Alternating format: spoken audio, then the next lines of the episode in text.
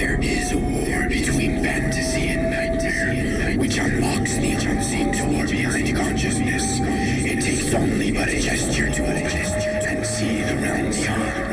This is the dark, the.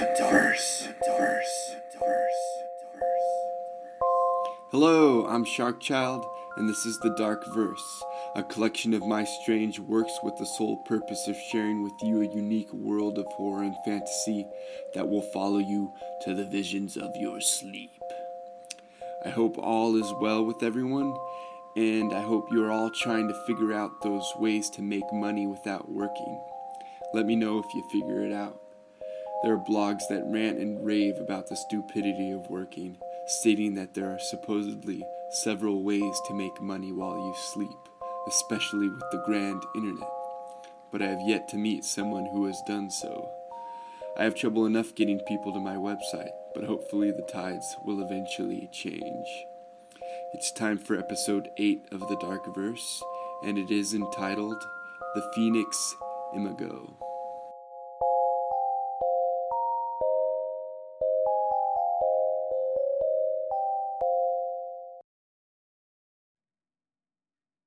I had heard the sound of a key many times, the way it clicked when it slid into place, the way it, whether softly or quickly, depending on the hand which guided it, crashed into the perfection of angle and craftsmanship of its make.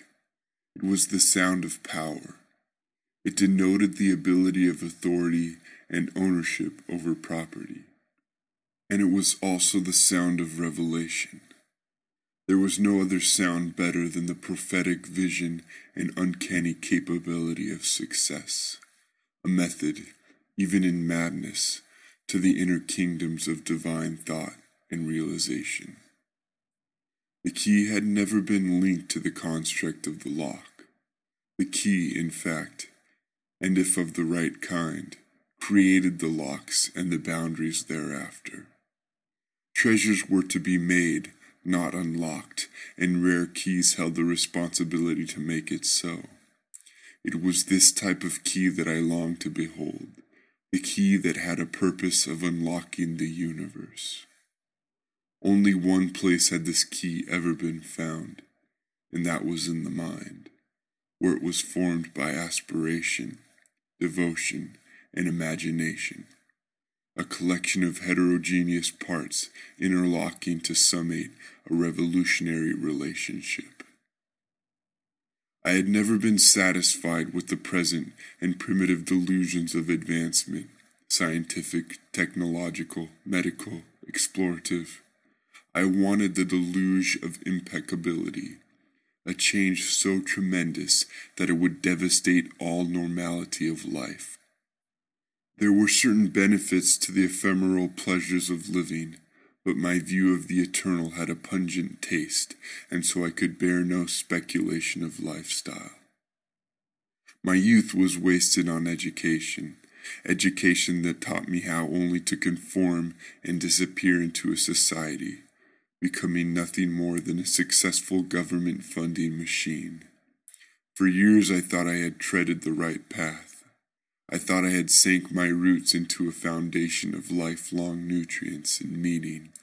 But really, I had soaked myself and weighed myself down with poison and empty dreams. I was midway through life when I realized my horrible mistake, and I quit my job. I quit being a pawn of illusionary prestige. I retreated to the embodiment of my apartment rarely leaving other than for the purchase of food. In the loneliness, I found a meaningful and pivotal position within mankind, reading books of all kinds, learning of things I had never dreamed of, hoping to find that key I so fiendishly hunted for. I became the greatest mind never to be known. Jobless and short on money, I sank into the abysmal shadows of life, while at the same time growing into the intellect that would launch me into the nether regions of accomplishment. I turned to a rationale of evolution and genetic engineering, but not in such a manner that would be outside my abilities to understand and work with. There were many creatures that I found remarkable, especially how in many ways traits of theirs were superior to that of humans. I concluded that there would be a remedy to my longings within the vestiges of anatomy. My experiments began and ended with the caterpillar, and the fascinating and phenomenal transformation of one form to another was only the beginning of my reasons. The chamber of the cocoon protected and influenced a remarkable event, a magnificent homeostasis of individual evolution, molecular and biological. Living matter was manipulated within the simple creation of a small insect's labor. I wanted to duplicate this miracle. I wanted to inhibit and control the ability of histogenesis, the ability of undifferentiated cells to spawn into different tissue. I wanted to harness the raw and unique power of metamorphosis.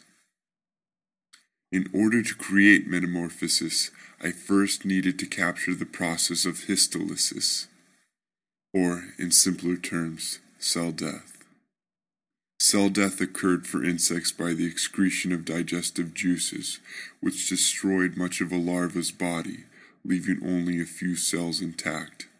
It was from these remaining cells that an adult, or imago, of an insect would grow through the nutrients in the fluid causing histogenesis. Within the one bedroom that I had, I began to collect moth caterpillars. In large, sturdy jars, I placed dozens of caterpillars and watched them undergo their extraordinary changes. I took note of their habits while learning the compositions of their cocoons, their molecular makeup, and the assortment of nutrients used to form those fluids that initiated the inevitable process of transformation. When a caterpillar would first enter its cocoon, I would extract it and dissect it, putting those fluids I found on petri dishes to culture the results I would need. I would perform this same process throughout the caterpillar's timeline of entering its cocoon and emerging as a completely different creature. I took note of every difference in substance, in percentage, and in volume, and asked several questions of my findings. What portion of the caterpillar was left to grow into an adult? Where was the memory of architecture derived from, the cells or the nutrients? How was the end result, the imago, controlled in appearance, size, and shape? As I began to formulate my own serum of digestive material, I would separate a caterpillar from its creation before it could enter it leaving for me the vessel of its transformation to use with my own fluid. I then took myriads of other tiny insects and put them in the cocoons in the stead of the caterpillars, allowing me to test their susceptibilities to the enzymes of my test formulas. I had many failures and many delusions. I worked for days straight without sleep, and grew monstrous with impatience as I waited for long durations before results could be known. However, eventually, a breakthrough was accomplished. I remember staring blankly at a jar of cocoons I had filled with spiders, each cocoon containing a slightly different compound of my experimental formula, combined also with elements of the spider's DNA. It had been one week since I had placed the spiders in their encasements and injected them with my serums. My eyes began to fade with exhaustion. Colors blended and blurred, and I almost fell asleep at the most crucial moment of my unproven existence. I held onto my wavering consciousness long enough to behold the slight movement of one of the cocoons. My awareness burst into the ferocity of fire and a headache surged through me as my body achieved a state it had no energy left for. I looked on intoxicatingly as the cocoon vibrated ever so lightly, growing slowly in intensity. Without blinking, I looked upon it ever more intently, waiting for the creation within to emerge anew. And it did.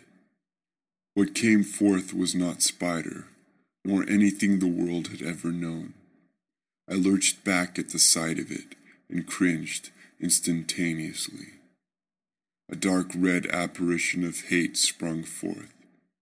With fierce wings and raging mandibles, it flapped wildly about the jar, sputtering blood from its newly spread wings while its legs writhed with life and strength. Whether of my own authority or some unknown entities lurking behind my mind, I arrived at a product and a method of my labor. Part of me wished to take all of the credit, but I knew that I was aided and guided through the complexity of equations by a strange overwhelming knot of my own. What should have been beyond any grasp of limited knowledge was compounded into the simplicity of a nursery rhyme lulling me to sleep. I felt, I grasped, I held the infant of new generations to come and brought it into the light from a darkness thought not to exist. Fastidiously, I prepared my apartment for the evolutionary manifold of enlightenment and transfiction. Throughout the months of testing my serums, I was also preparing a different experiment, an experiment at which I would only have one attempt. It was this experiment that held the key to the universe. I sat at my kitchen table the evening of this ultimate foregoing. The table contained an amount of food of which I had never prepared before. There were two platters, one full of steak and the other full of garlic bread. I sat at that table for an hour, eating every last bite. My body filled with enormous heat as it attempted to digest all that it had been stuffed with. My skin became damp. I checked my thermostat, made sure the temperature would remain warm, and entered the bedroom. It was time, my time. Silk made up the composition of a cocoon, but I had constructed my own cocoon, and of a much larger scale. It stood inside my closet, attached in the corner upon three walls. After my feast, I stepped inside of it and sealed it shut. It fit tightly against my flesh. I slid my arm up along my body until my hand reached the top of my head and released the small seal that was affixed above me.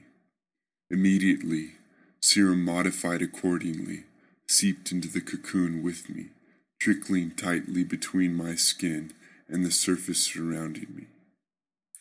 The sound of the key in my head at that moment was different. It was much more noticeable and thick with its resounding fit. Success was but days away. My skin began to burn and boil away from me, but I held my tongue. My legs gave from beneath me, but the fit of the cocoon held me up. I felt like screaming, but I did not give in.